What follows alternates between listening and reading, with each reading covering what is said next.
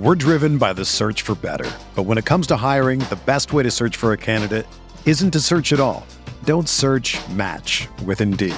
Indeed is your matching and hiring platform with over 350 million global monthly visitors, according to Indeed data, and a matching engine that helps you find quality candidates fast. Ditch the busy work. Use Indeed for scheduling, screening, and messaging so you can connect with candidates faster. Leveraging over 140 million qualifications and preferences every day, Indeed's matching engine is constantly learning from your preferences, so the more you use Indeed, the better it gets. Join more than 3.5 million businesses worldwide that use Indeed to hire great talent fast. And listeners of this show will get a $75 sponsored job credit to get your jobs more visibility at Indeed.com slash BlueWire. Just go to Indeed.com slash BlueWire right now and support our show by saying that you heard about Indeed on this podcast. That's Indeed.com slash BlueWire. Terms and conditions apply. Need to hire? You need Indeed.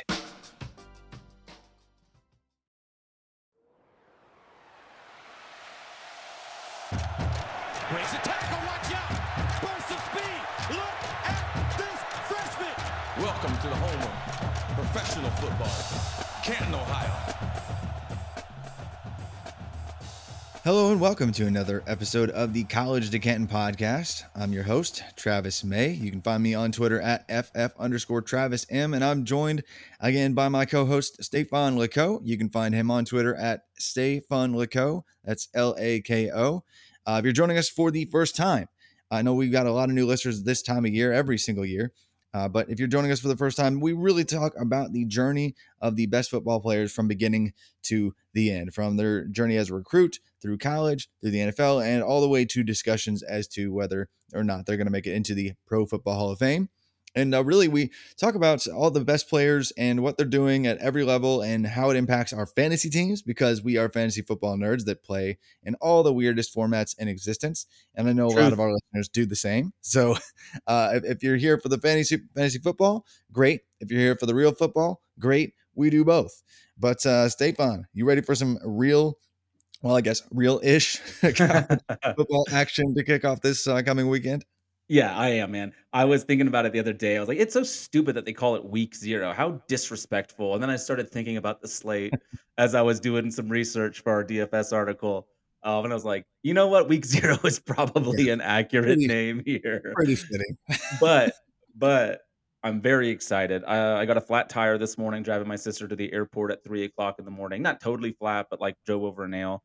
So I'm deliberately going to bring that into the shop tomorrow so that I have an excuse because it's like walking distance from my house. So I have an excuse just to sit at home because I have no car, can't do anything. Sorry, kids, we're stuck at home watching Nebraska. it's gonna be fantastic. and I'm on the under in that game, so it's gonna I'm Yeah. hoping it's a miserable game. hey, you know, when they travel across the pond to play in Ireland against Northwestern, uh, yeah, I, I do like the under typically as well. We'll see uh, how Our, that uh, our boy Calm Kelly, um, executive producer um, extraordinaire here at Rotoviz, he's going to be at that game. We were texting Oh, yesterday, so it's like, Awesome. man, that's so fun. But uh, Yeah, buckle up, buddy, because it's going to be brutal in Uh, the most beautiful Big Ten way. Oh yeah, I mean, Big, Ten football. We know we know what Big Big Ten football is at this point. It's it's a lot of efficient punting, is what it is. right? but uh, anyway, today, so we've been talking kind of back and forth. NFL episode here, college football episode there. But because college football in, is kicking off with week, week zero, and by the time you actually listen to this, it might actually already be closer to week one. Um, we want to talk about really some some classes looking ahead to future NFL draft classes, some breakout players for this year, some situations that uh, are interesting to us, uh, quarterback situations, wide receiver room situations. We talked about some breakout players a few weeks ago, but just uh, some situations have become more clear. Uh, others still haven't, uh, and the season's already uh, here. But really, just want to talk about because we talked about uh, various positions and how draft history has changed and how teams invest in quarterback, running back, wide receiver, tight end, and things like that. Want to talk through the strengths of each draft class upcoming too. Like the 2023 group, yes, uh, hit on them again, but 2024, 2025. I know so if you play in some Devy fantasy football leagues or if you play in college fantasy or if you play in uh, college to Canton formats, campus to Canton formats, whatever it is. Uh, these college players matter to your future NFL rosters fantasy football success. Uh, and you know, even if you don't really care much about the college side for fantasy purposes, these guys are probably going to be on your NFL fantasy team. So it's good to, you know, know who these names are before they even get there. And, you know, it sounds smart when you have your fantasy football draft coming up, uh, just to be talking about the freshman or next year's freshman. And people are like, oh crap, I'm screwed. I'm in this, I'm in this league with this guy who knows this player. Yeah. Right. So hopefully, hopefully you can intimidate some people with uh, what we'll be talking about uh, today. But uh, Stefan, I, I, you know, I was pulling together some of these top players from all these different draft classes from this r- most recent draft of ours in this league called Fanatics 16, which is F16, baby. Yeah, yeah. It's campus to Canton format, which means you have a college league for fantasy and an NFL league running side by side. And how, how was that draft for you? Did you enjoy that? Because I mean, we even included fan, like high school players. I know that was that was new for you. Yeah, yeah. So we could draft up to five high school players, and those guys went I mean, we started seeing those guys leave the get uh get drafted in the fourth round, I believe, and I uh, mm-hmm. I took two kind of with my middle picks, and then I, I waited just for my last three picks and just took the best remaining. I wanted to make sure I got all five because we were a lot of them. But the the overall league was super fun. Um, you spend the time because you are um, the best and also a nerd. It's a great combination. Um, you have these spreadsheets showing like tracking everyone's picks when it comes to how many picks are you picking from each conference how many freshmen do you have how many seniors and i have like the grandpa team like every i mean they're all like 20 years old so they're not quite grandpas but uh um, i definitely have a lot of uh, upperclassmen on my teams i don't think i yeah. selected my first freshman until like uh, the second half of the draft and part of that was intentional um, my nfl roster is um, pretty much in win now mode. So I, I want to kind of capitalize on that uh, so that I have a bunch of highly high highly talented players with most likely good draft capital coming in next year. So it kind of pushes my window to like three four years, um, and then in that process, I can I can rebuild with um, a draft next year. So because I'll have a yeah. lot of picks next year. Um, so yeah, so man. I was really excited about it. I thought it was really fun. Um, and it's always it's always cool watching what you and uh, Matt with Spay uh, we all work together on on stuff. So it's fun seeing kind of how you guys built your teams, and uh, yeah, it's gonna be it's gonna be great. I, am really excited. Yeah, I, I bring that draft up because we really stacked players from every single class. Like we're when we build out our fantasy, like the nerdiest fantasy football rosters of ours, like we're looking at players that aren't even draft eligible until 2026. 2027. I'm pretty sure West Bay actually drafted somebody that's not eligible till 2028 on his team. So we're looking yeah way out. We live in the weeds of all the top recruiting classes, all the the camps, all you know, knowing who these players are going to be Uh, and these future NFL players are going to be before uh, a couple of years before in some cases they even put on a college uniform. I know that that that space has kind of grown over the, the like I guess last 10 years or so, but like really that information was just not readily available until I don't know, at least the mid 2000s, uh, uh, early 2010s, but now now it's like it's, it's second nature. It, it's everywhere. So just want to guide some people through what the future of the NFL could look like, future of college football could look like with all these top players. But before we do that, I know uh, just want to hit a couple of these breakout situations or confusing situations. Like you, you were asking me a question about Washington before we yeah. hit record.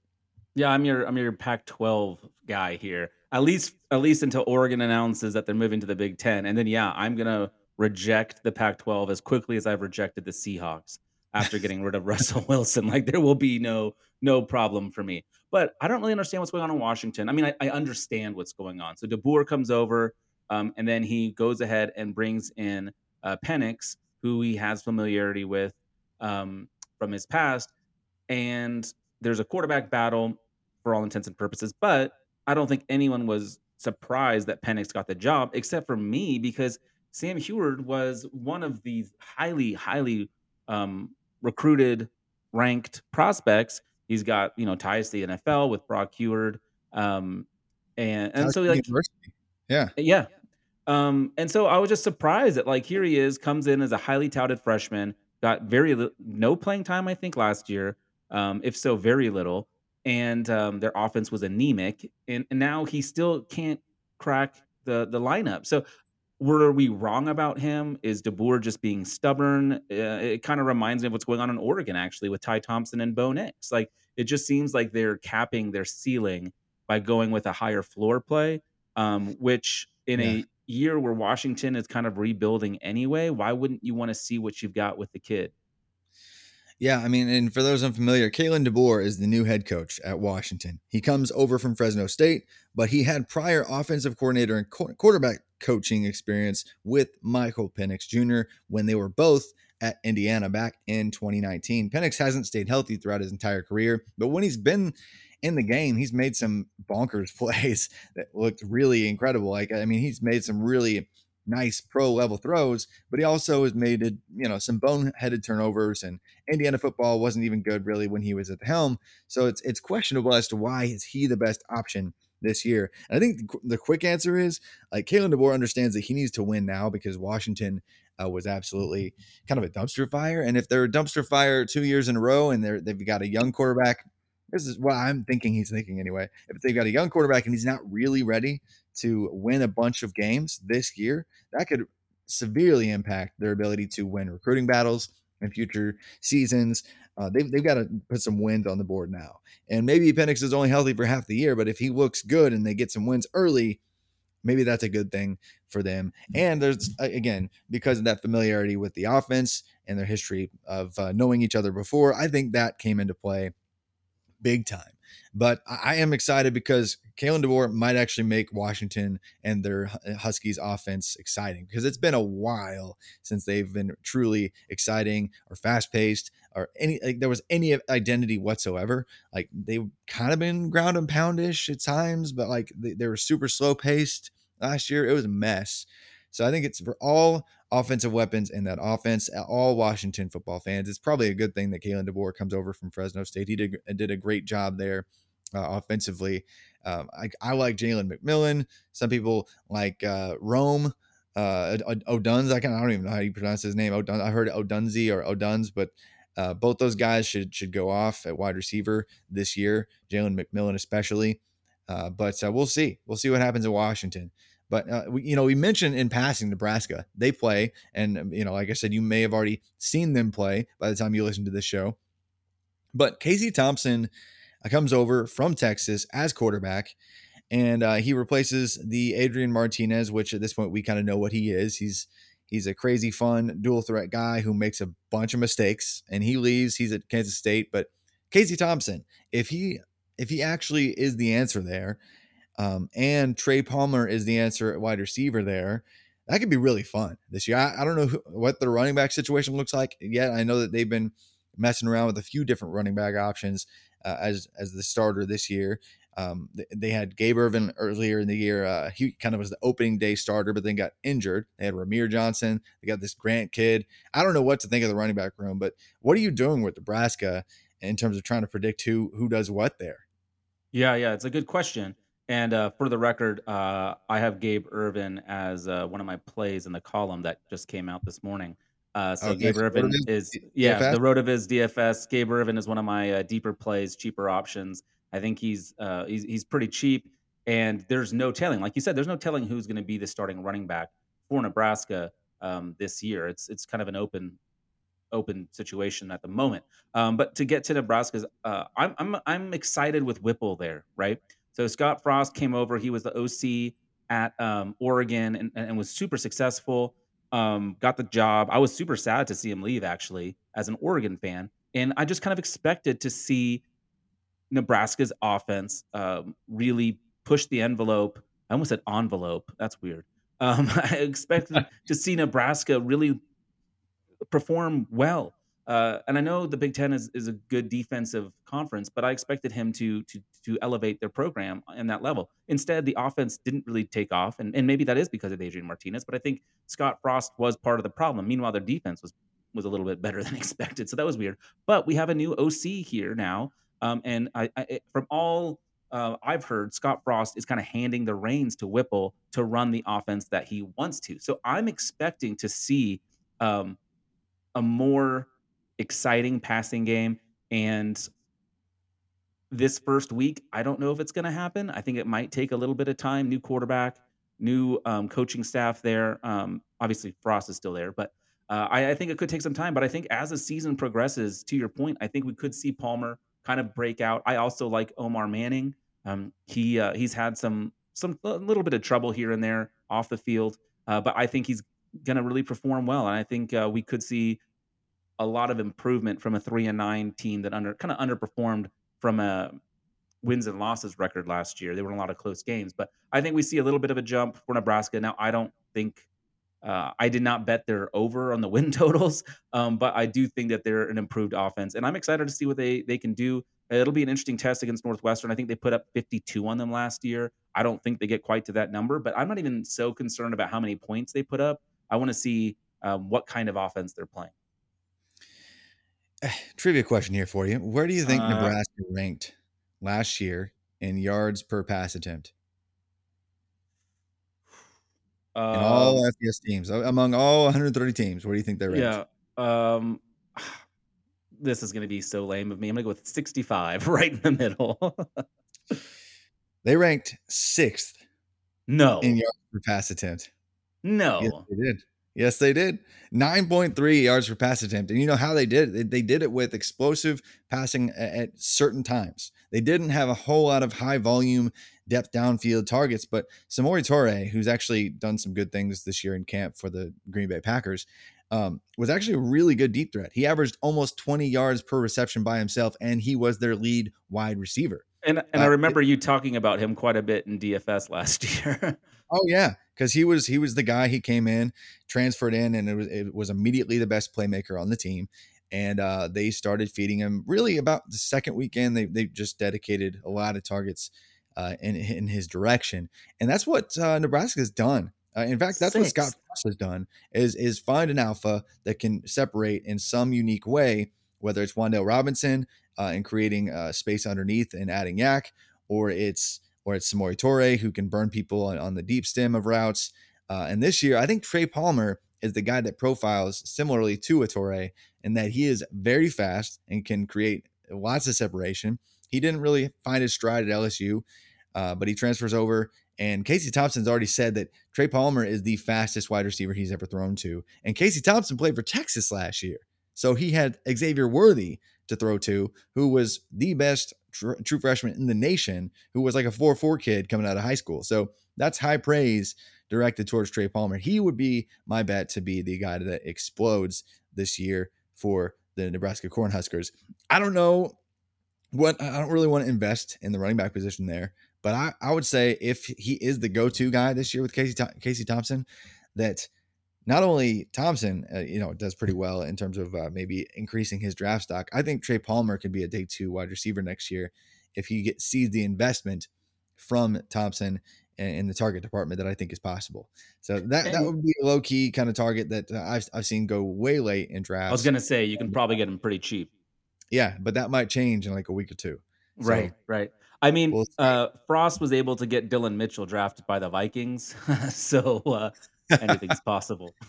Yeah, anything is possible. I anything. loved. Hey, by the way, I loved Dylan Mitchell. he was on a lot of my rosters when he got drafted. too. He didn't have a bad profile. It's just you know he wasn't really the athlete that he probably needed to be. wasn't really uh, up to snuff in that department. But one more just kind of interesting situation that Real quick, real quick, Travis. When's the Yeah. last time you think Dylan Min- Mitchell's name was mentioned on any podcast? The last time it was mentioned on the podcast was probably on ours. So, yeah. so I, I don't know, but because I think we both kind of liked him at some point.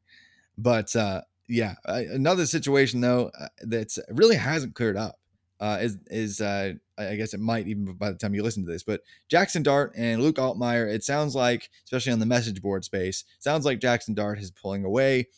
Um, but we thought that was kind of a no brainer. Jackson Dart, a late riser in the recruiting process, uh, coming in as a true freshman, was a, like a low three star, shot up to a four star status, goes to USC. Kedon Slovis struggles. Jackson Dart explodes in his first game, is okay down the stretch for the rest of the year. But, uh, you know, the cam- campus to Canton and nerdy fantasy football community and draft circle people already want to project him to be like this first round NFL quarterback, and he transfers to Ole Miss, and we're like, holy cow, this offensive system that they're running there, he's going to put up bonker stats. He gets to town and struggles to even beat out Luke Altmyer. Like, like I'm not knocking.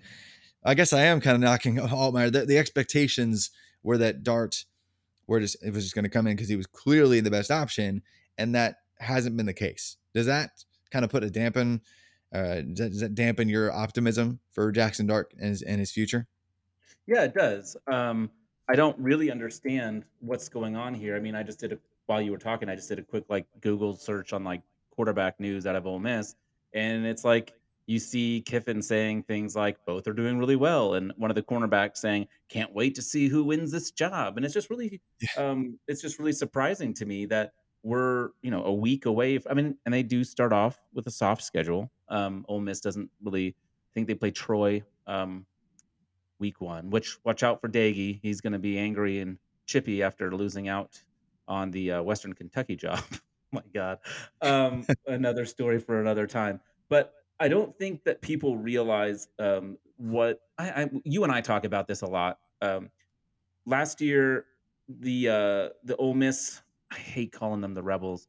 Um, they averaged only 33 pass attempts to 45 rushing attempts a game. So they definitely prefer to run the ball. And I think a lot of people forget that. So, in a lot of ways, Kiffin designs his offense um, around misdirection, getting his wide receivers in space. I think either one of these guys can can operate this offense. I think it's just surprising that Jackson hasn't taken it by the reins already. And it does um, kind of make me nervous and, and throw up a red flag. It's part of the reason why I have a whole lot more Luke than I do Jackson in my C2C leagues.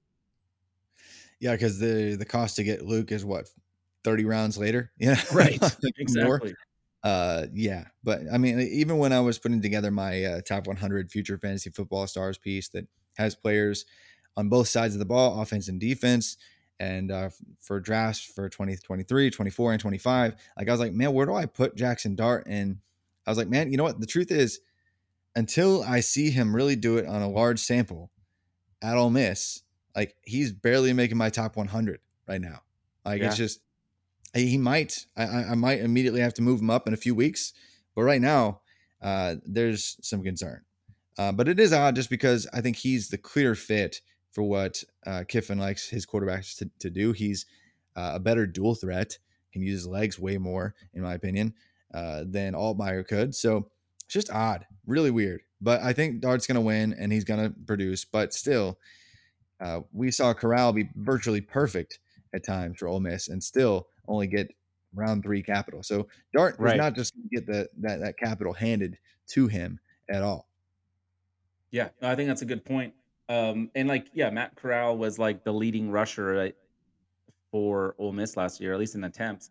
Um, and while, like, I think you to your point, Jackson Dart is mobile. Um, he in six games only has 22 career rushes, and I think that includes sacks too. So he's not. It'll be interesting to see how he performs in this offense. I'm, I'm, I'm curious. I think he athletically can do it, and we think we talk about this a lot, where people have the ability to do some of these things. We just haven't necessarily seen it from them, like Young and Stroud. Uh, so it'll be it'll be fun to see what Jackson Dart if he wins the job. And I think, I mean, if I was betting it, um, if it was even odds, I would put an I put an awful lot of money on Jackson Dart to be the starter. Yeah. Yeah, absolutely. I, I would as well. But uh, any other situations you want to hit before we jump in to just talk through the strengths of all these upcoming draft classes and some players we're excited about and maybe could break out in their particular class? Um, before we jump, I did want to get your thoughts on one of the top quarterbacks from last year's class, um, and that's Vandagriff um, being over, like being the backup now at Georgia. We kind of assumed um, that he would I mean, we were talking about Georgia quarterback position last position battles last year. I don't think any of us thought that uh, Stetson Bennett was going to win that and then win a national championship. And of course, you can't bench your national championship quarterback. But do you think um, do you think Vandagriff ever takes a snap for Georgia, or do you think he transfers out? Do you think he's um, the heir apparent? Like, what, what do you think is going to happen here? I think he does. I think that uh, right now it, it, looks a little bleak because he's not the uh, opening day starter and he really hasn't even been in consideration for that role for two years in a row now. Uh, coming out of high school, uh, Vandagriff was the like he was a top five quarterback in his class. I think top two or three quarterback in his class, five star level player. And uh, you know, he was not going to start over JT Daniels. He was not going to start over Stetson Bennett, apparently, and he even struggled eh, to pass up Carson Beck uh, throughout camp this year, which is super surprising. So next year, I mean, and they brought in Gunnar Stockton this year, another right. high pedigree guy. Uh, the, the competition is going to be thick, I think, next year uh, to see who's a quarterback. But I do believe Brock Vandagriff and his his talent and third year in that system next year will take the reins and could be well much better than the upside we've seen with Stetson Bennett. So he's a really fun buy low candidate, especially will be if if he just rides the bench throughout the season. I think he'll continue to get cheaper until people realize, oh yeah, okay, so Georgia might not be bringing in that a similar level of pedigree guy next year, and he's probably the favorite to take over. Yeah, I might want to target him. So there's there's not very many weeks left to probably go get, get Vandagriff in leagues very cheap, but uh, he's he's still out there for sure right now. Yeah, and in that, I'm trying to pull it up, but I'm so slow. Um, in that league that we and I don't remember my password. I was gonna just look up where I, I drafted Vandagriff in that Fanatic 16 league you were talking about, and I got him super super late. yeah, actually, I can find that right now for you, just so you know how how late he was going. It's uh, sorry for the sound effect there. No, I like but, it. I've got, I've got the soundboard here. If we want more sound effects, I can just you know. Yeah. Vandagriff. Let's see. You took him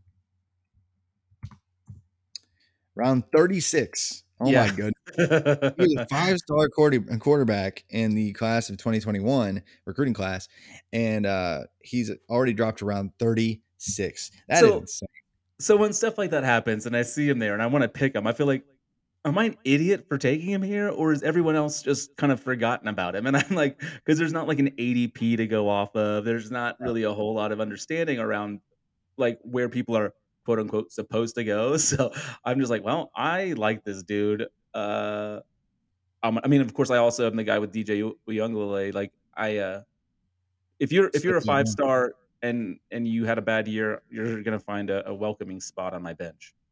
Like I, I'll take you. I may not play you, but I'll take you. Yeah. And the answer, the reason for that is because stars matter, and not just uh, now, and not even, and not just years ago. Like I mean, I, I don't know. Over the years, long story short, the services got have gotten better and better and better at predicting who who's actually a, a good five star, who's actually a good four star. We've seen the hit rate rise, and and nowadays, if you're a five star player, like you have like a two thirds chance of getting drafted. Just being a five star out of high school, hey, two thirds chance you're to get drafted. Like almost a quarter, like almost a 25% chance you're to be a first round pick, which doesn't sound very high. But when you're talking no. about like a player pool of like your your recruiting class is a quarter million kids, by the way. It's insane. Insane. Uh, and to, and to have a 25% chance amid the quarter million kids that graduated in your class that also played football, uh, I mean, that's nuts. so yeah. yeah. it really is. When you put it like that, it's like, oh my god, like um, it's a high number. Um, yeah, I think that uh, a couple other players I'm interested in because I think they, they've kind of taken a dip, um, at least from my Twitter feed. Tank Bigsby is someone that I'm curious about. Um, I, I, I still am, am, a believer. I have a lot of shares because of the dip. Um, another guy that I'm kind of the opposite on, where I've seen a lot of people talk him up, and I just don't believe is uh, Tanner McKee. So those are a couple names um, that I think we've maybe talked a little bit about, but I'm curious yeah. about both of those guys too. I'm not sure we even mentioned him when we talked about the the the 2023 class a while back and trying to predict capital for it. McKee's just a big body guy, you know. He's got that big arm. He's he's tall, but Stanford is not going to do him any favors uh, this year right. in boosting his stats. So that offense is boring and gross and bad. Uh, and even if their schedule isn't bad, he he's going to have an uphill climb. Like when we see these late breakout guys that have these explosions in their careers, it's normally because they have like a really awesome offensive minded coach that's there to help them succeed as well. Like in LSU, uh, with, with, Joe Burrow, like he had a, a couple different offensive, like co-offensive coordinators that came in, like Joe Brady and the other old guy who who basically just embraced a new approach, and they built the best offensive ever. And then like even Mark Whipple, we mentioned him just because he came over to Nebraska. He just sent Kenny Pickett to the pros to be a first round draft pick because he invested in an aggressive scheme that they weren't already doing before at Pitt and said, Hey, Pickett, learn this, perfect this, and put him in the right situation to win. McKee doesn't have that kind of offensive situation. Like he's not going to be asked to to do that. And maybe he could be a Davis Mills, you know, like we just saw that coming out of Stanford. Like Davis Mills was a high pedigree, pedigree guy at Stanford. McKee was kind of a high-ish pedigree guy, not as high as, as Mills, but at Stanford. And Mills didn't really ever put up many stats, but he had the traits. Um, but the thing is, Mills actually had like an, 80, an 80th percentile plus pass efficiency profile, and McKee's not really there yet. So McKee has to also match the measurables with some metrics if he wants to really see some significant draft capital. You want to know my favorite uh, Tanner McKee stat is that he scores a rushing touchdown on 15% of his carries. or last year. last last year anyway. The ball. That's it. he of course he had uh, he only had 61 attempts for four total yards, but somehow that's four touchdowns. I love it. I love it so I mean, Bryce much. Young had zero zero official rushing, rushing yards last year and had four touchdowns. So there you go. Yeah, it's fantastic. Yeah, that's it though. Uh, should we hit the break and then jump into um, the next next segment? Strengths cool. of every single draft class coming up. Let's do it. Talk about the future of the NFL too. We're driven by the search for better, but when it comes to hiring, the best way to search for a candidate isn't to search at all. Don't search. Match with Indeed. Indeed is your matching and hiring platform with over 350 million global monthly visitors, according to Indeed data and a matching engine that helps you find quality candidates fast. Ditch the busy work. Use Indeed for scheduling, screening, and messaging so you can connect with candidates faster. Leveraging over 140 million qualifications and preferences every day, Indeed's matching engine is constantly learning from your preferences, so the more you use Indeed, the better it gets. Join more than 3.5 million businesses worldwide that use Indeed to hire great talent fast. And listeners of this show will get a $75 sponsored job credit to get your jobs more visibility at Indeed.com slash BlueWire. Just go to Indeed.com slash BlueWire right now and support our show by saying that you heard about Indeed on this podcast. That's Indeed.com slash BlueWire. Terms and conditions apply. Need to hire? You need Indeed. With everyone fighting for attention, how can your business stand out and connect with customers? Easy, with Constant Contact. Constant Contact's award winning marketplace platform has helped millions of small businesses stand out, stay top of mind, and see big results fast. It's okay if you don't know much about marketing. Constant Contact's writing assistant tools and automation features help you craft messaging and say the right things at the right time. I use this to help write and send my email newsletters, and you should too. So get going and start growing your business today with a free trial at constantcontact.com. Just go to constantcontact.com right now. Constant Contact, helping the small stand tall. ConstantContact.com. All right, we're back, and we've already talked about some breakout situations, confusing situations in, in college football, some top players uh, to be looking at. Some of the, you know, Jackson Dart, Tanner McKee, maybe Brock Vandagriff for the future, Casey Thompson, Trey Palmer, uh, the Washington situation. But I want to talk about um, some strengths of these upcoming draft classes and really just talk a big picture about how really we're just seeing the beginning of this iceberg of offensive dominance. Like we've we've seen the game shift towards offense over the past 20 years, but how these players are being brought up and groomed and put through this funnel of, you know, it's basically built to build the perfect offensive prospect throughout the process that's really affecting all these draft classes and is going to affect the future moving forward too uh, and helps out our fantasy teams to have some depth and a lot of good options to choose from. But um, we talked about some predicting capital for players last year but just to recap on on strengths of the 2023 class like obviously for me, the the the strength of that class is is clearly the running backs. Uh, but for you, what what is the other position that you have the most confidence in for 2023 prospects? Feel like if you're trying to target rookie picks in your dynasty leagues, and you if you you were trying to sell someone on the hope of this this position is going to be able to help you out. What which position is that? I mean, I I like the top end of the quarterback but then it gets pretty scary pretty quick. And we talked about that. So for this question, I, I think uh, running back is the right answer because you can go all the way down to um, like just like not, the number 10 guy on, on this list that we have here is Blake Corum, and I still like him. You know, like he has the potential to have, but I also like the wide receiver class. Um, I think it is a little bit top heavy, and I think um, there's still a lot we're going to learn about a lot of these players, but there's some really exciting players um, coming out or at least eligible. Um, and, and I think it's like 20 deep uh, for as guys that, that I like that I can see um, having big years and, and getting day two capital. Uh, so I like the wide receiver position quite a bit. Um, I, you know, it's it's highlighted by Jaxon Smith-Njigba and Boutte and Addison. But you go down a little bit further. I'm excited to see what Cedric Tillman can do at Tennessee this year. Like it's going to be a fun offense again. Hendon Hooker again, um, and I think Cedric Tillman could have just an absolutely fantastic year.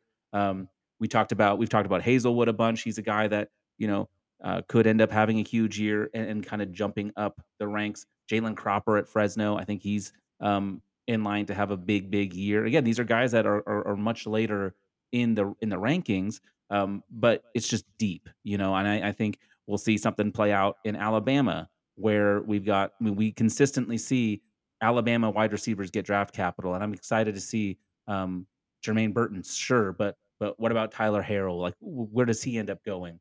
Um, another guy that we have, you know, kind of in those mid 20s in those mid 20s for the wide receiver rankings but um just shows the depth of the class in my opinion so so i i'm pretty excited about the wide receiver class uh i'm not sure how many of these guys get day one and day two capital but i think we'll see some some pretty exciting names pop this year yeah and, and we've been talking about opportunity yeah when we've been talking about the depth of the 2023 crew I don't know for two or three years now, but it's really coming together like in a, in a huge way. Just when I when I look at every single position and even the upside at the tight end position, where I'm I'm, I'm really only optimistic about Michael Mayer of Notre Dame seeing first round capital. Like looking down the list and seeing guys like like the like uber athletic Zach uh, Kuntz, uh, Sam Laporta uh, out of Iowa, Jaheim Bell, South Carolina. If Arik Gilbert gets his crap together for Georgia, uh, Ben Yurosek at Stanford. Like there's several options, even at the tight end crew.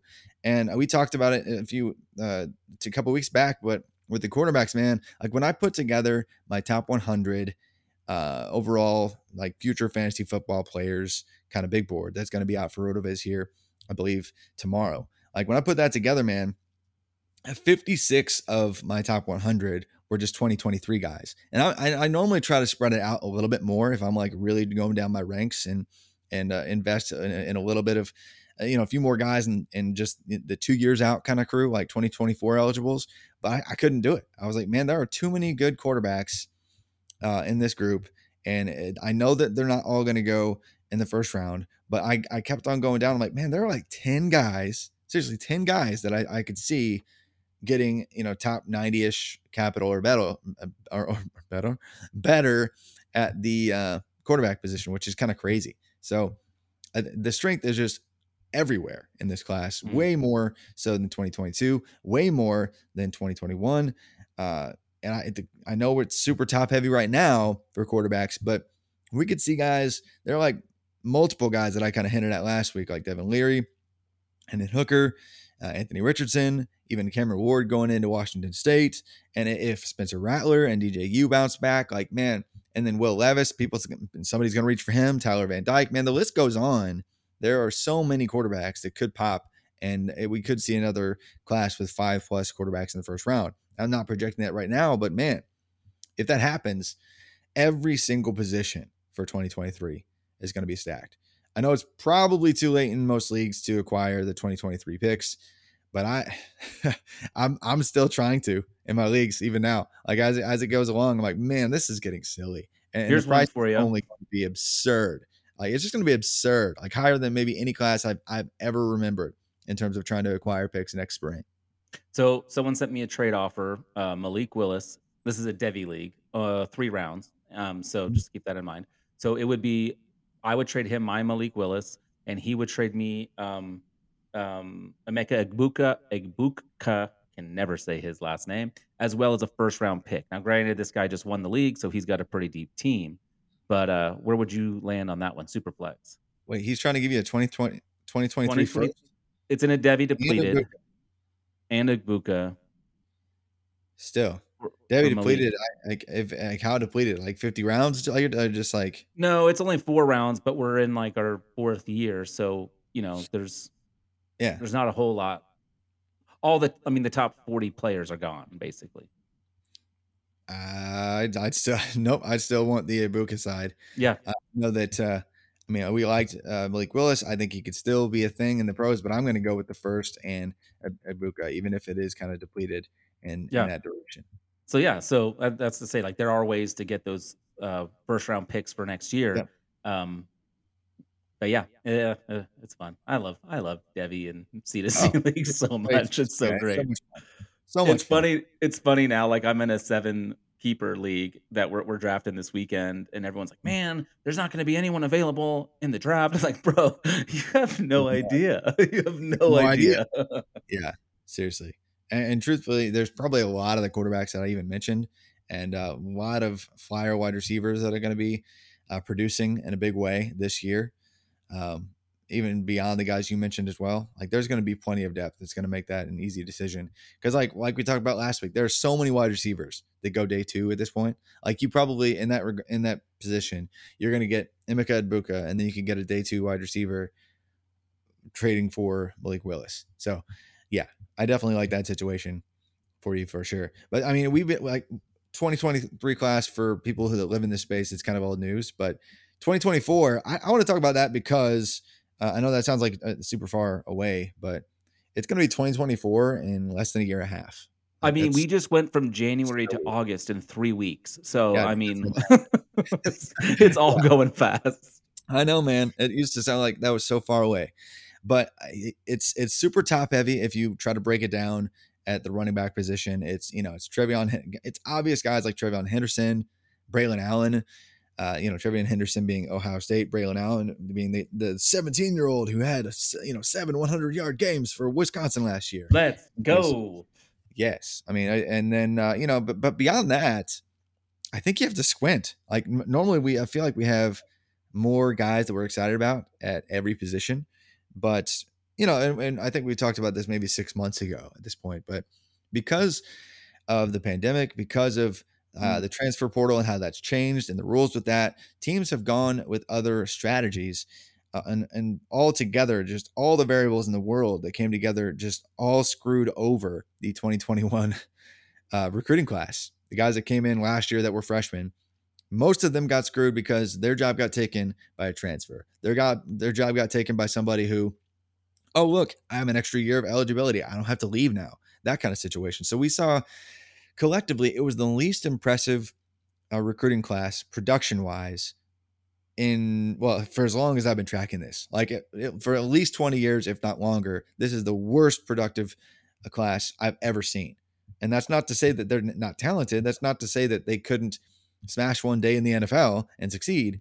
It's just we're we're working with the least amount of information we ever have uh, with a potential draft class at this point.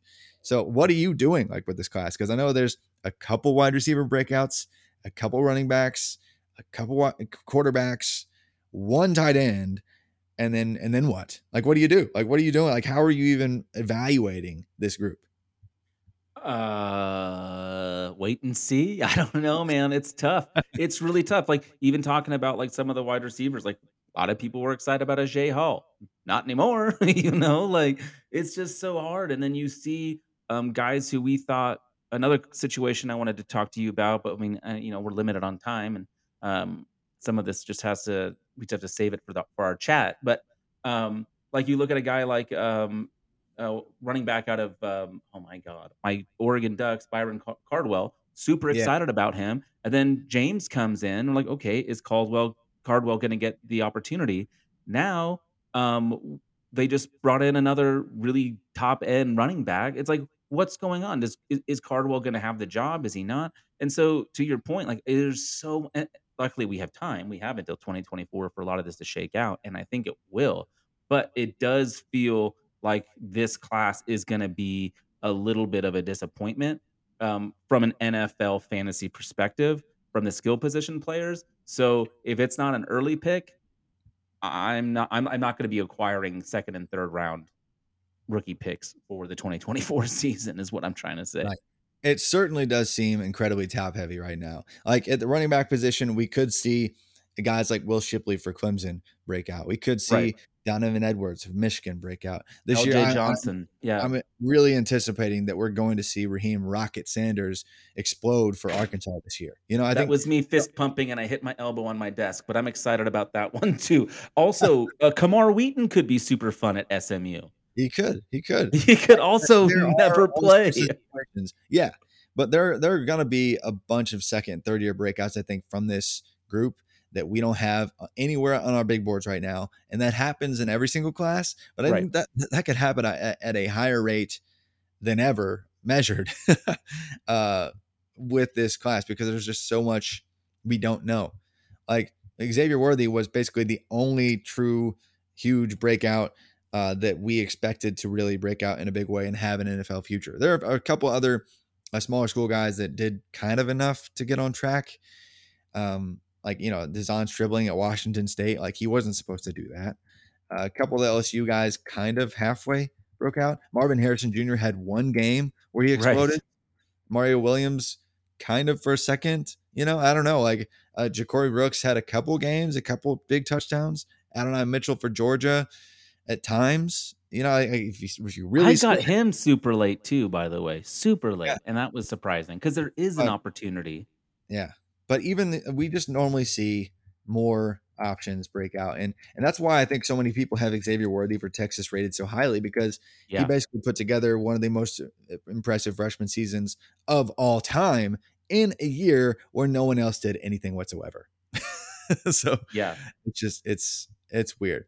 But if I'm trying to talk about specific positions, running back looks like a super top heavy 2016 kind of year where you want to get TreVeyon, who is like the Zeke in that class, or you want to get Braylon Allen, who is the Derrick Henry in that class, or you kind of don't want to get anybody. But there could be a couple other guys who impress, but it's feeling a whole lot like that for for running backs. It- it will be And- interesting to see what happens at Michigan. I mean, we mentioned Blake Corum earlier. Um, I do expect Donovan Mitchell to to take a lot of the work. I mean, sorry, Donovan Edwards um, to take a lot of the work there. I still think it's Corum the lead guy, but even last year we saw Haskins and Corum split the work, and I think we'll see that too. And I think Edwards is a guy. I mean, he's already. I mean, we're expecting him. He's like the third guy in the class, maybe. So we're we're hoping he makes a jump. But I think we could see that already start this year. Uh, is my hope. But if our running back three in the class is like a I know, I guy, know, it, you know, like it's that's not ideal. where we are. That's where we Yeah. are for 20. So it could be a little light uh, in the running back department. And there there could be a couple tight ends like with Brock Bowers from Georgia and Michael Trigg if he absolutely explodes like we think he will this year for Ole Miss. Could be a, a really awesome big two at tight end. Uh, most classes don't even have really one to get excited about. You know, Quick like- like question most- for you around the tight end. Jack Yeah. Bech from LSU on Fantrax at least is listed as a wide receiver slash tight end, which is why I grabbed him. Do you think that el- that tight end eligibility will transfer over to the NFL side of Oh, no. things? Like, do you think we Oh, can no. sneak him in as a tight end? Oh no, definitely not. Like if you look at his size and you look at his actual alignment and how he's used, um, he's he's kind of like that underneath target for them, like in a tight end way. Uh, he does have some inline snaps, but uh, he's not gonna be a tight end when it comes to to the pros. Like he he's not he's nowhere near the size that he needs to be. Like I was talking about this just yesterday. But like we haven't seen. There's only been one first round tight end that was uh, drafted in the last 15 years that was under six four, and Jack Bech might be six two. You know, Yeah, so Yeah. like he's he's not going to get the capital as a tight end. Uh, I think he's going to be a, uh, a a wide receiver if he is anything. he'll be he'll be playing tight end for for the Diane Di, Diane. I can't even say my team name. I'm just gonna stop. He's gonna be playing tight end for me. Is all I'm saying because he has Okay. eligibility. For the college side, as long as he he has that designation for no good reason at all. I'll take it. Yeah, why not? But wide receiver is the uh, area where I do think because of um, you know Ohio State, we could see a couple more guys break out this year for them with Marvin Harrison and Egbuka really breaking out, and Mario Williams at USC and Ja'Corey Brooks at Alabama. Uh, and Adonai Mitchell should see a, a, even more targets this year for Georgia, and Beaux Collins if he can stay healthy for Clemson. Like those guys all have the potential uh, that if if they actually stay healthy and uh, are on a, a, productive arc for the next two seasons, we could see some strength there at wide receiver. But right now, the production profiles look absolutely disgusting. Uh, and the, but and then again, uh, the, the, the quarterbacks, it's looking really top heavy right now uh, as well. Like yeah, there's Caleb Williams who just had one of the best freshman seasons ever last year because he was an amazing rusher and an efficient passer, albeit against really weak competition in, in his most effective five game stretch. And then we have you, Quinn Ewers, which is real quick, example, but real quick yeah. with Caleb Williams, you always kind of say how great his season was. I I don't think people quite understand just how dynamic, especially considering he didn't even start the year as the starting mm-hmm. quarterback. Just what a season he put together. Like you are not speaking in hyperbole when you say it was one of the best quarterback years we've seen. Like I think yeah, it, it's it's it's uh, worth repeating. You know. Yeah, I don't say that. I mean, I, I do say that, and again, kind of like like uh, with Worthy, I, I just kind of moved on after saying he had one of the best seasons of all time for a true freshman. I don't say that just to say that. I say that because those two guys, Caleb Williams and Xavier Worthy, just put together two of the most impressive true freshman seasons of all time. Like it's just like when we when we try to try to compare them to other players, um, it's really hard because most true freshmen don't get the looks that they do in the big games that they do, and then still succeed like they do consistently week over week. And Worthy, like I know he only only had 981 yards, but he had 12 touchdowns. He had 62 receptions. And and with, if you want to talk about like percentage of his team's production, like he he was well over a third of the team's receiving production as a whole as an 18 year old kid. Like that is not common. Like when we get super excited about a breakout, um, like they might get to 30% re- like receiving yard market share or whatever. But he was 39% of the entirety of the passing offense for Texas in his first season. Um, so, like if he was an NFL prospect in the 2022 class, he would have already had an 80th percentile production profile as an 18 year old. So, I mean, that's insane. Like that's that just doesn't really happen. And then Caleb Williams to do what he did, I mean, it's uh, to to show up and and throw 21 touchdowns uh, it's a four interceptions in the way that he did, and put all the bonkers rushing yards, uh, like almost almost 500 rushing yards, in the amount of time that he played, uh, is is crazy. And then if you want to talk about like his adjusted metrics, like his adjusted pa- passing measures, like where he comes in percentile wise, he already had a 95th percentile pass efficient season as an 18 year old in a season where he wasn't even supposed to be the starter. So, like in the past six yeah. years, there have been, let's see, less than 40 quarterbacks in the past. Yeah, less than 40 quarterbacks in the past six years in the in the entirety of college football had better pass efficiency marks than him. So like, you know, six or seven guys per season who, who are mostly like in their second, third, fourth, fifth seasons. Only right. like six a year have a better season than Williams did last year, and he was a freshman. Like it's so yeah, it's it's insane what he just he just put together. Yeah, I just think it's worth you know slowing down and talking about it because well, I think I mean um, I do I mean just because I live in spreadsheet world and I just I see this and I'm like oh yeah the best you know like the best true freshman season ever. Cool. And I you know I, I looked over all that information in January or February and made all the comps whatever. But I, I just sometimes forget that uh, I am I am a nerd. So none of us do though. We always remember and we love you for it. I uh appreciate uh, that the thing sure. I love, the thing I love so much about fantasy football is it gives us we're like this weird combination of like incredible sports fan but also incredible nerd and it's just like the perfect outlet for us, you know? And it's hard it's hard for people who are either not a nerd or either not a sports fan to get like to the level that we get into, and you get into it much deeper than I do. But it's one of the things I love about fantasy football because it's just one of those weird, uh, like combining these weird two skills. Um, and uh, it's fantastic. I don't know why I said skills. Loving sports is not a skill, um, but you know what I mean. yeah, I got you. But yeah, so Caleb Williams uh, makes this class incredibly top heavy. uh, because he's incredible.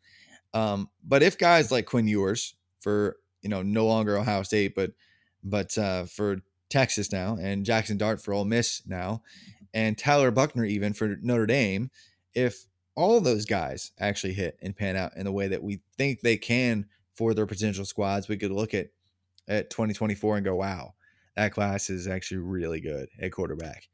Um, Yeah, and but a lot of these guys haven't gotten their opportunity yet, and it'll be have, yeah, interesting to see what happens when they do. A guy like Drake Maye, who was just announced the starting quarterback to no one's surprise at uh, yeah, at North Carolina, Like, yeah, yeah, excited to see what he can do. Now he he's got downs and not a whole lot else yet, but um, he could have a really exciting season this year. Um, Nussmeier, if he wins out the job at LSU, he's getting a lot of buzz out of camp. He was someone who wasn't supposed to be talked about like this, and and he could win the job over Jayden Daniels and and make. L- he's got the receiving core to do it. It'll be fun to see what happens.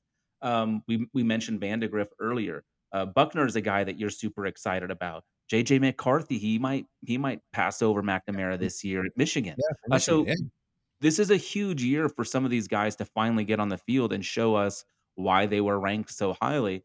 And of course, not all of them are going to hit, um, but it'd be fun to see which ones do. Uh, Preston Stone is another guy that you know probably won't see much time at SMU this year because they they still have Mordecai.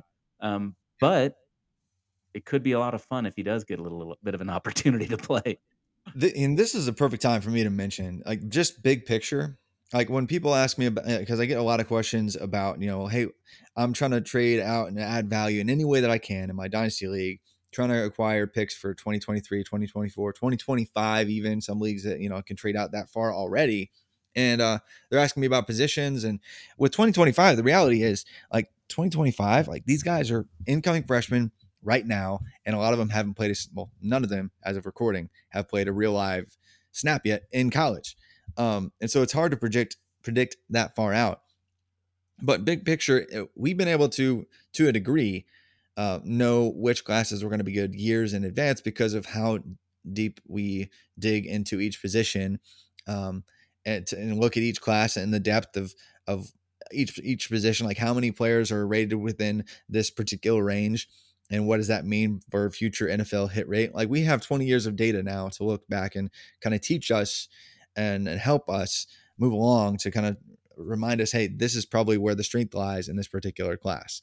Um, and it's an imperfect science, but I will say that right now, uh, and from here on until something dramatically changes in how things work within the football world, I'm not sure we're ever going to see a bad quarterback class. Um, like ever again. Like this year's quarterback class was weak, um, and and yeah, one of the weakest maybe ever in in like the modern era of football.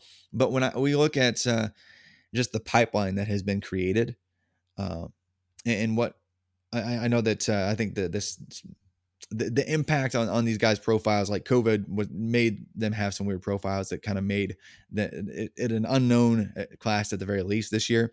But I don't think unless there's something weird that happens, we're ever going to see a, a, a, bad class of quarterbacks ever again.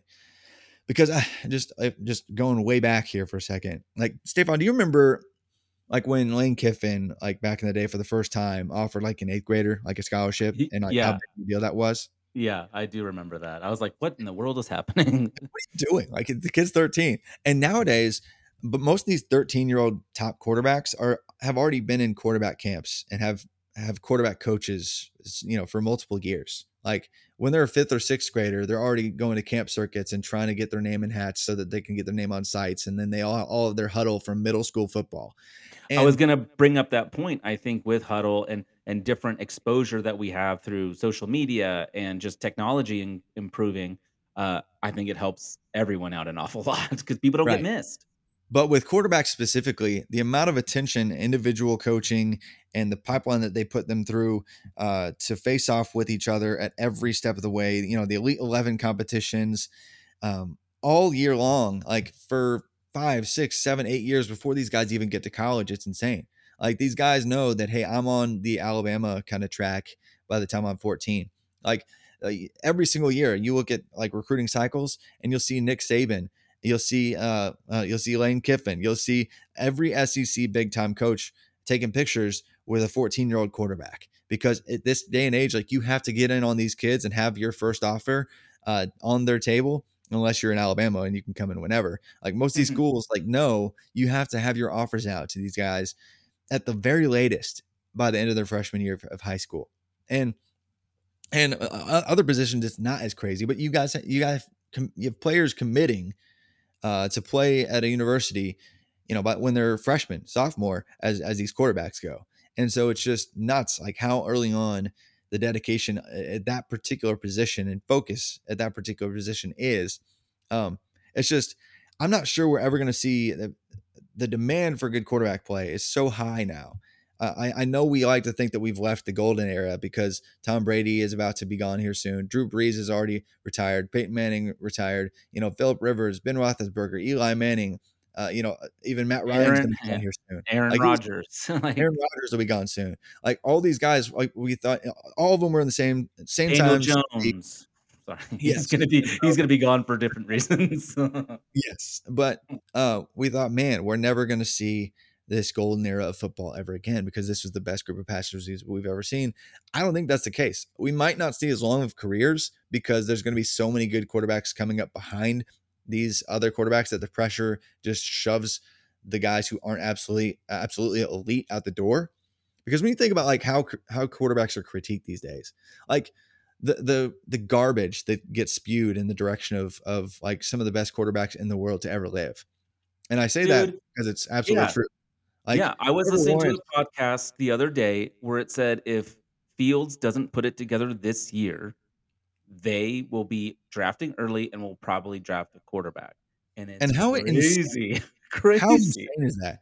Justin Fields had one of the best. He was coming out of high school as as a uh, as a prospect. He was one of the best quarterback prospects ever. We all we all knew it, and ha- puts up just ridiculous numbers. Has like a 90 98th percentile kind of profile as a passer coming out of out of college, and then he's a first round pick and isn't perfect immediately. Like isn't a top 10 passer immediately and therefore we should throw him in the trash. Like that It's is the worst process I could ever imagine. But that's where we are because the expectation is, oh, if you're not Peyton Manning or Tom Brady uh, as a passer and you're not as mobile as Lamar Jackson and Kyler Murray, then you must just suck. And that's just so stupid. Like Yeah. I, I see that kind of analysis from people who write and podcast all the time. They they they, they call you know Tua Tu- Tagovailoa a bad quarterback. And he's actually been like a top 20-ish quarterback since he's been in the league, but because he's not a top 10 quarterback in the league immediately, by the way, then he sucks. And that's where the the the group population sentiment is, fan sentiment is, because they they need their guy to be elite right away. Um, but because the pressure uh, coming up behind them is going to be even worse than ever, that's never going to change. In fact, it's probably going to get worse. Like right. because every single recruiting class, every single draft class is going to have legit like 10 guys that have very draftable profiles. Like at this point, like the last two years, last I know I'm kind of going off on a tangent here, but this is my, my this is my wheelhouse. This is my passion here lately. Let's go. Let's go. Like not one drafted FBS quarterback uh, had below an 80th percentile pass efficiency profile. Not one in the last two years. Like they all like the NFL is finally figuring out one that you should draft super efficient passers and not just always go for traits like you're dumb. Um, and not not everyone's going to be a Josh Allen that just turns around and is all of a sudden good uh, because he had the traits. But but also there's just a higher percentage of super hyper efficient passers in a way that we've never seen before. Like pro- production profiles not not due to rule changes. Like the rule changes aren't really getting lighter and making things much easier than they were five or six years ago. We're seeing a larger number of elite level quarterback play from every direction in every corner of the country at every level and that's not going away. And so that just makes the pressure all the more crazy. We might not see an 80 80,000 yard passer ever again and that's because we're going to see in the time that it would take you to be an 80,000 yard passer like Tom Brady, you will have seen 200 quarterbacks come up behind you that are trying to shove you out. That's insane. Yeah. So it's just, it, it- I love it. It makes the analysis super fun. Um, but we were probably not going to see a, a, bad quarterback class ever again. So I know top, you know, 2024 seems super top heavy right now, but it's probably going to be really good when it's all said and done. And like 2025 looks really deep. And you know what?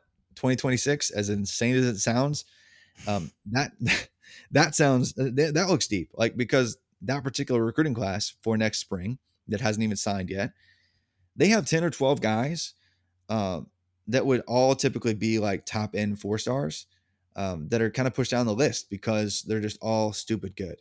Like it's right. probably the best recruiting class of quarterbacks in the history of football. Who's your and favorite, so, by the way? My favorite in that class, in yeah. group.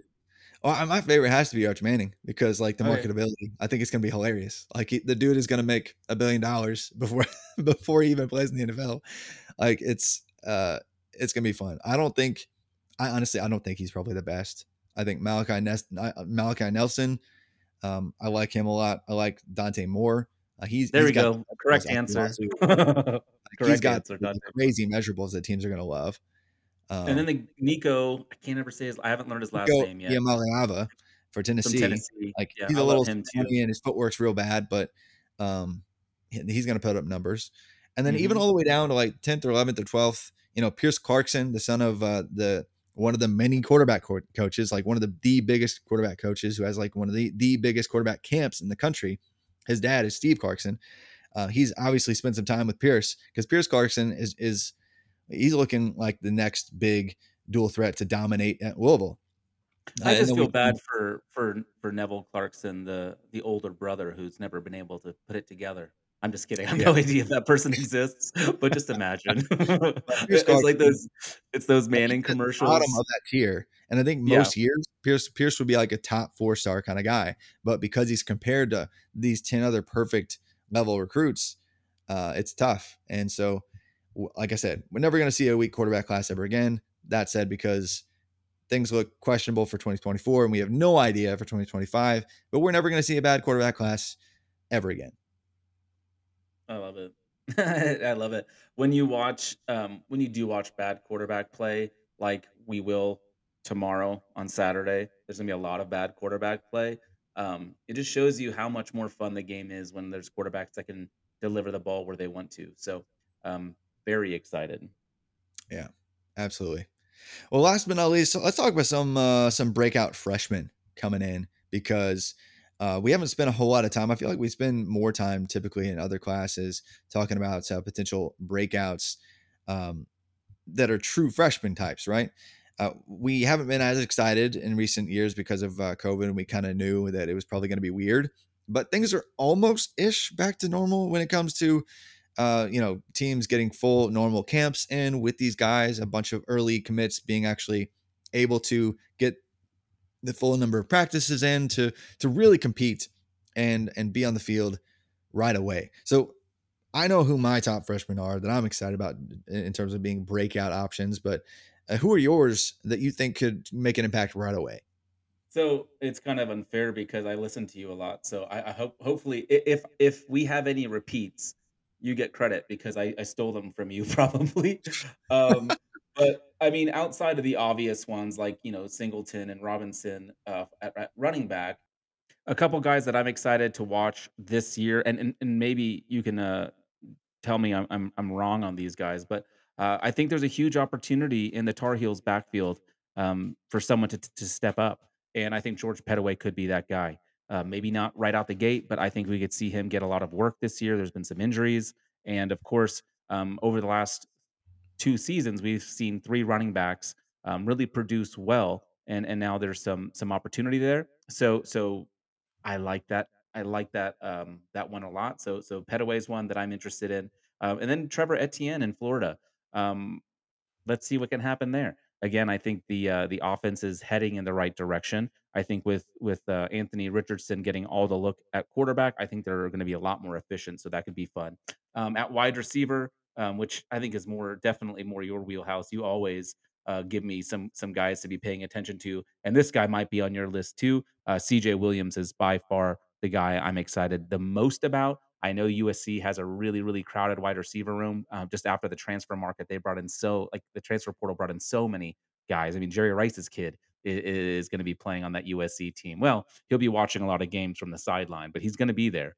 Uh, so so, but he's someone who talent wise, I think could really really um, explode. Kaden Saunders at Penn State, um, I think has the opportunity. I know Parker Washington is there, um, but I think there's enough opportunity for Saunders to to kind of get some exposure pretty quick here.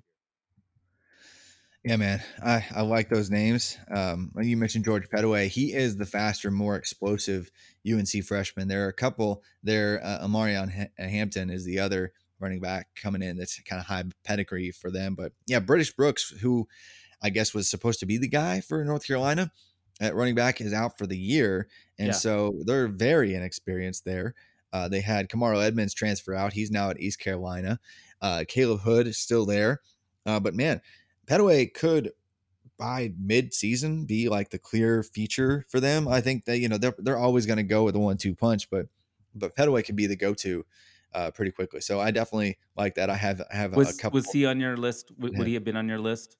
Yeah, mentioned? absolutely. Okay. Yeah, man, I like that play for sure. Omarion Hampton's just a little bit slow, so I think I, Pettaway is. I mean, he's got the balance and everything, but Pettaway has kind of the the whole package. So he's like a top 100 level recruit coming in, like overall in the country. Uh, definitely like that upside. Uh, other running backs, I mean, there are obvious names like the big ones. Nick Singleton for Penn State should start probably right away for them. Yeah, and carry the load. Uh, and their strength and conditioning program is insane. Like when he gets to the pros, he's going to be one of the most athletic, if not the most athletic, in his class, and just explode. Like be a dominant force. Like he's he's he's probably the first round projection, easiest slam dunk play uh, out of these freshmen.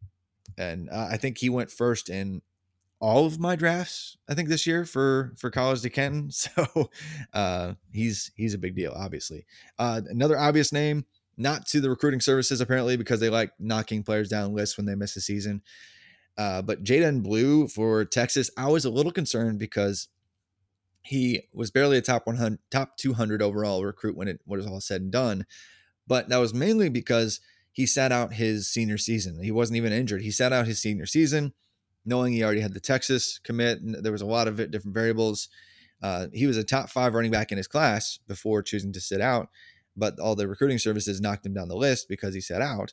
And uh, but he's still a top five running back in this class. He is the clear heir apparent for uh, to you know take over the reins from Bijan Robinson after he leaves uh, after this year. And um, I was concerned that Richard Young or one of the other top running backs uh, from the 2026 eligible 2023 recruiting class rather was going to go to Texas. But right now it doesn't look like that's the case. So if they don't, and he avoids getting another top pedigree guy that comes in to perhaps beat him out, Jaydon Blue could be the running back two in the class. And he's already been drafted as such for quite some time. But those two are the obvious ones. Branson Robinson looks like the Hulk. And so he could be the guy for Georgia too. He's more of a bowling ball to me. Like he's not near as elusive uh, or maybe as balanced as a prospect uh, as Nick Singleton or Blue might be, but he's still very high. But then the non-obvious names, uh, you know, like like Ramon Brown from Maryland, he could come in and start and be the best option by you know week three or four for them. Justin Williams uh, could be the best running back uh, for the Tennessee Volunteers this year. He's got a feature back build already, kind of some straight line speed. Not not as much wiggle in the hips with him either, but uh, I think he could take over and be the lead of that backfield by season's end. And then way down the list, I, I like Tavorus Jones of Missouri uh, for running back because he was a, another another one of those late risers in the recruiting process, but had an incredible. Yeah, I mean he was productive every year, but he had an incredible like sixteen hundred plus yard rushing season with a bunch of receiving yards on top of it. Dominant force against decent level competition, and joins Mizzou, who loves to um, you know produce through the running back position.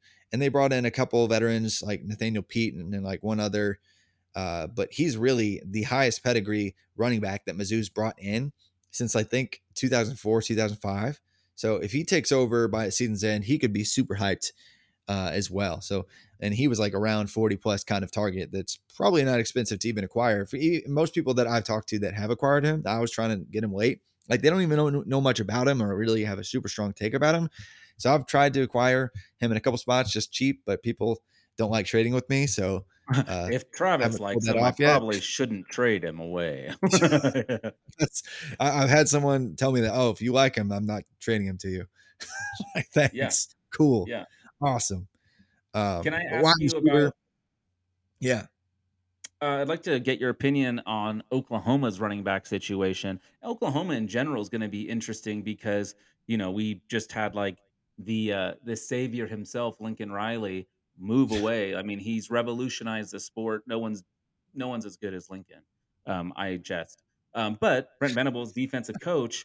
I might be being very, very stupid and being like, well, they're probably going to run the ball a lot if they've got a defensive coach. But they have two uh, four-star prospects, and Jovantae Barnes and then uh, Gavin Sawchuk.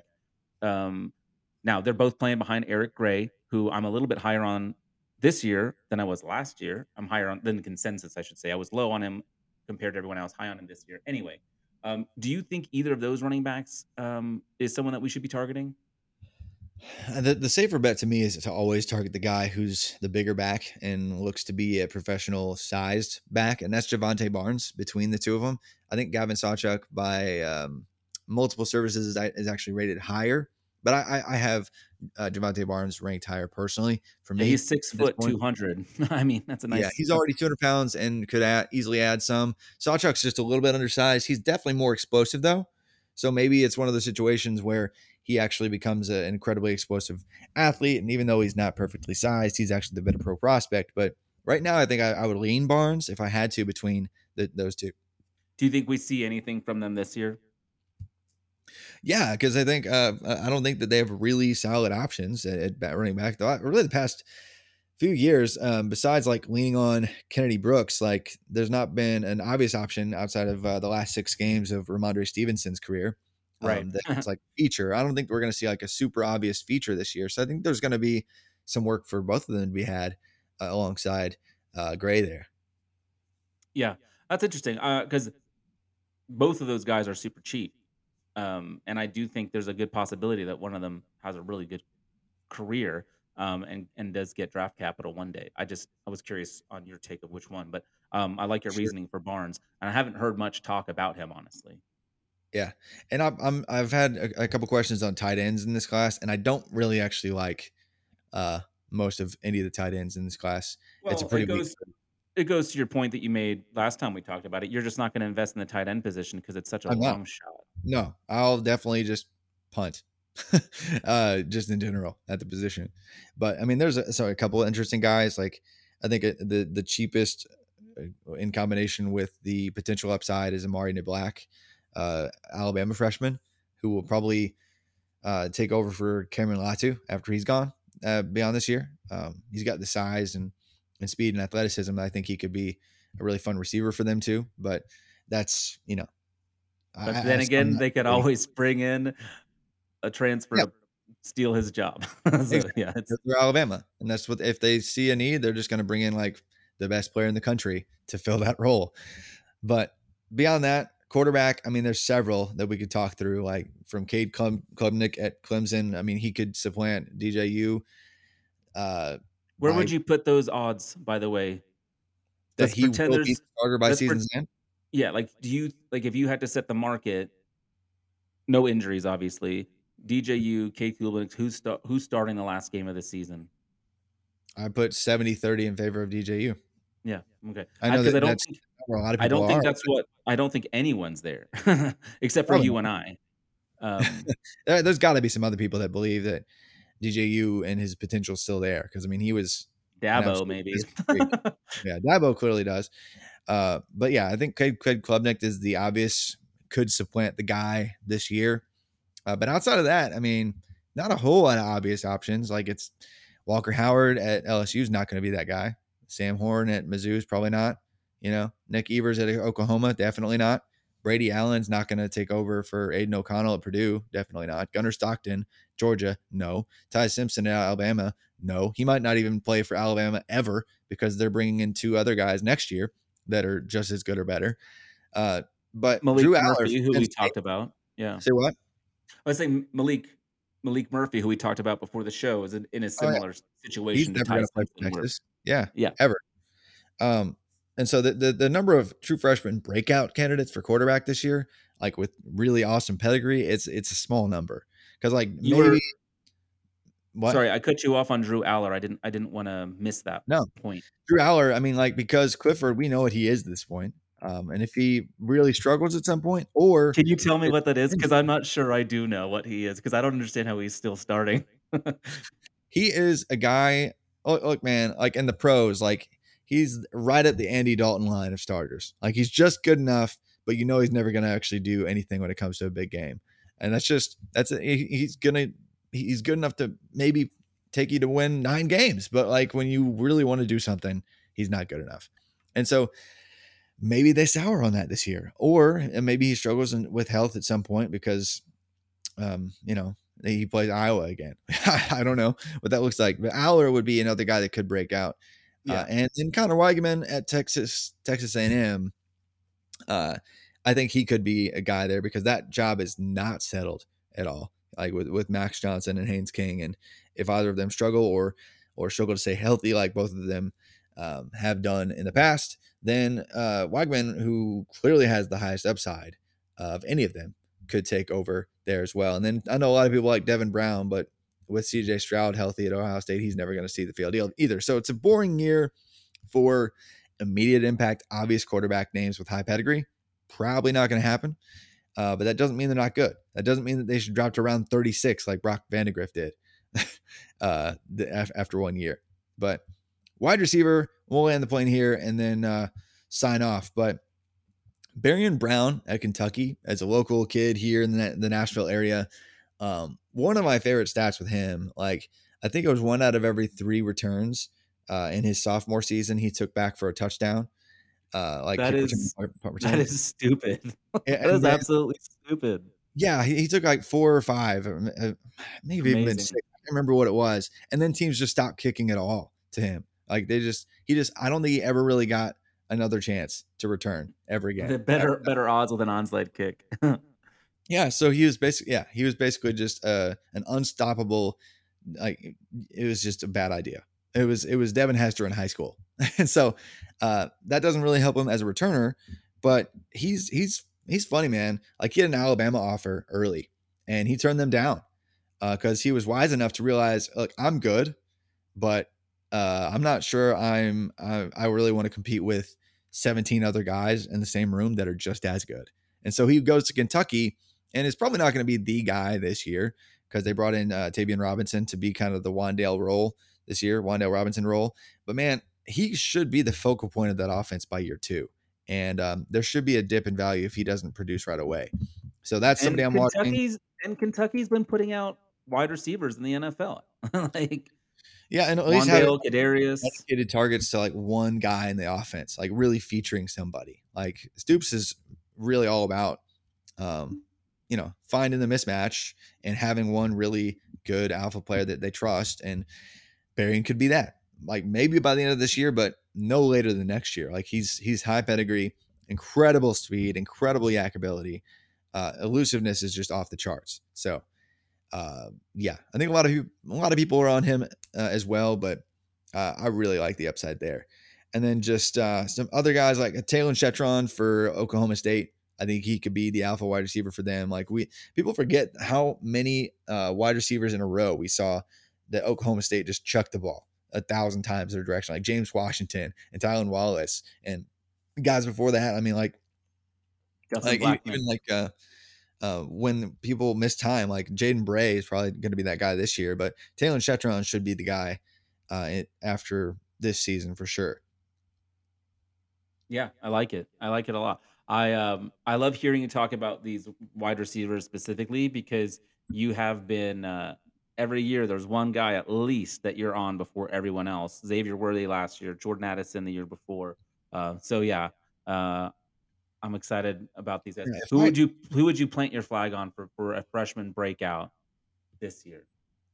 Um, if I was trying to find the uh, the next like Xavier Will Z- uh, Xavier Worthy, uh, well, there's not going to be one because, like I said, he he legit Right. had like one of the best true freshman uh, seasons of all time.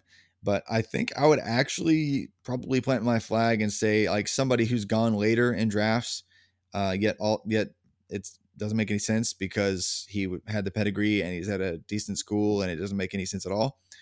Um, would probably be Antonio Williams at Clemson because he fits a role that they haven't had there in a long time, uh, and that he's a shorter, shiftier guy. He's not short, but he's like not the six four, uh, really long, slow guy that they like to. Zhou, recruit. Zhao, Zhao, whatever. Yeah, or T. Higgins, or Justyn Ross, or you know, or Joe Joe Ngata, or Frank Ladson, like all these really lanky guys.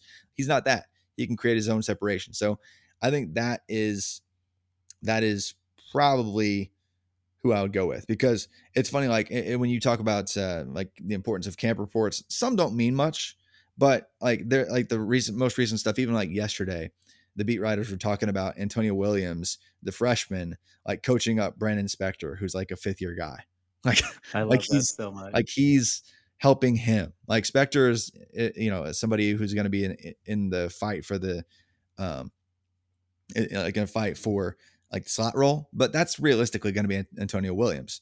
And so I think Antonio Williams could be the only guy that creates his own separation, and he's already in a position where he's coaching up veteran wide receivers. Uh, yeah, sign me up because I don't care if it's DJU or Cade, he's going to find a way to produce this year, and he's on a lot of my teams um, and he didn't cost that much in drafts. So he would be my flag plant as the immediate breakout true freshman if I had to make one. I like it. I like Yeah, it. man. I mean, you could have said anyone, and I'd say I'd like it just because I trust you. but your your reasoning is is is really good, and it's uh it's it's easier. I mean, it's it's more interesting than, than just being like Luther Burden. you And it's not know, like- Last year, I was some cra- crazy psycho prophet for saying Xavier Worthy was going to break out. Like I just saw a player that had four four speed and had a, a kind of like a last minute transfer situation to go to Texas, meaning you know like the coach really went all in to get this one player. And I was like, man, he was really fast and was a YAC guy. And the competition is questionable, or at least it stayed healthy. Similar situation here with Antonio Williams. I think he could break out in a big way. Uh, other guys, just because they kind of have to. Andre Green Jr. for UNC uh, could have to break out because they only have like seven scholarship wide receivers, and he's probably automatically their second best one. Um, to- Tobias Merriweather, Notre Dame. he was been another guy I was wondering about too. I just get nervous with their offense. Super cheap. Uh, but yeah, their offense has been gross for receivers, but um, he might have to produce, you know, this because of the injuries that they've faced already in their receiver core as well. So like Styles is going to get some targets. Yeah, that's fine. He, he rooms with Tyler Buchner, whatever, but Merriweather might break out as well. And then if we want to bet on another Texas receiver, because Isaiah Neyor just missed time, Agiye Hall just got arrested, Jordan Whittington can't stay healthy. Brenen Thompson runs like a 10 2 100 meter. And he was a top 150 overall prospect in the country. And I'll say this again runs a 10 2 100 I run a 10 2, uh, 40. yeah, that's that sounds about right.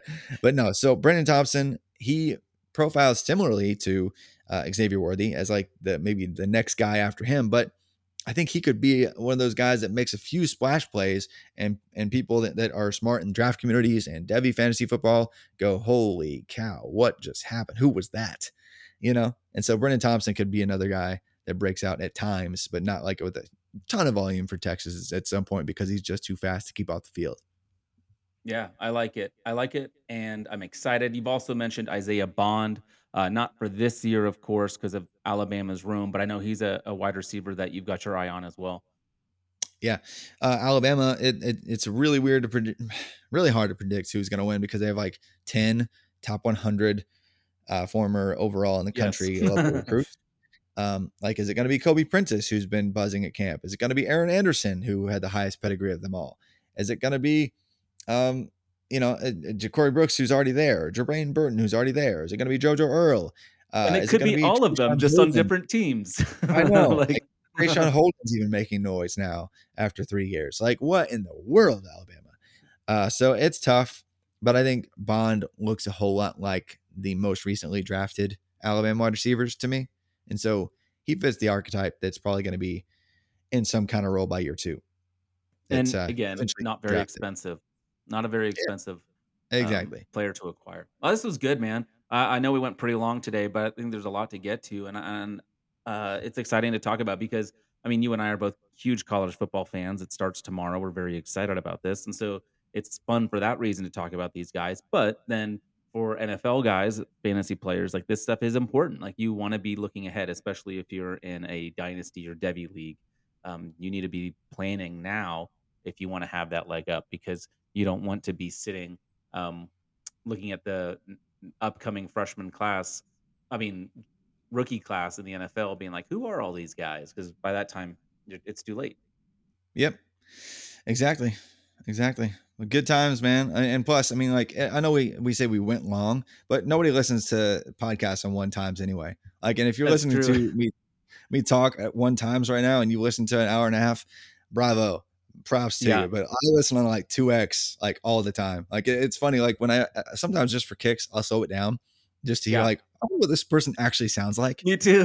Me too. I, I usually do one and a half speed. Um, Oh yeah, yeah. I've got to do two x, man. I listen to too many podcasts. I'm like I gotta get through them all. But right. I find if I listen at two x, I, I I miss too much. My my brain. I'm old, man. I'm 40. I, I need a little bit of time to digest. well, maybe Um, when I'm no, but th- your age. Oh, exactly. Hey, I uh, I just wanted to throw something out there real quick. You mentioned Lamar Jackson. I just spent all my uh, preseason money on various Baltimore bets. I got Baltimore to win the North at plus 140. I took a plus 190 uh, for Baltimore and San Francisco to both make the playoffs.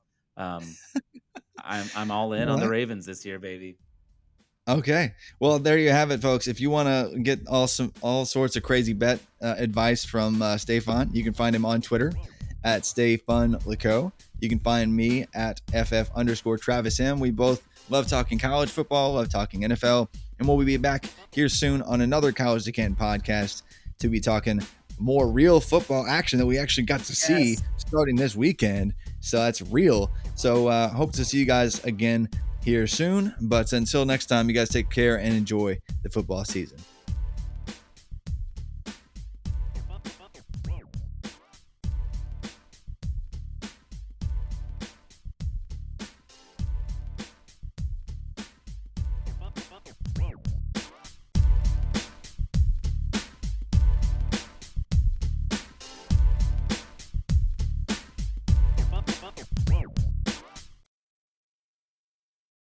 Whether you're a world class athlete or a podcaster like me, we all understand the importance of mental and physical well being and proper recovery for top notch performance. That's why I'm excited that Unifyd Healing is sponsoring this podcast. Unifyd Healing is a new and super innovative global network of wellness centers powered by Energy Enhancement System, or EE System. If you haven't heard of the EE System, you'll want to listen up. This technology promotes wellness, deep relaxation, purification, and rejuvenation. In hundreds of locations across the globe, access to a center is easy and affordable. Interested in experiencing the EE system technology for yourself? Go to unifydhealing.com slash bluewire to learn more and find a center near you. That's U-N-I-F-Y-D healing.com slash bluewire. No material or testimonials on the Unifyd Healing website are intended to be viewed as medical advice or a substitute for professional medical advice, diagnosis, or treatment. Always seek the advice of your physician or other qualified healthcare provider with any questions you may have regarding a medical condition or treatment and before undertaking a new healthcare regimen, including EE system.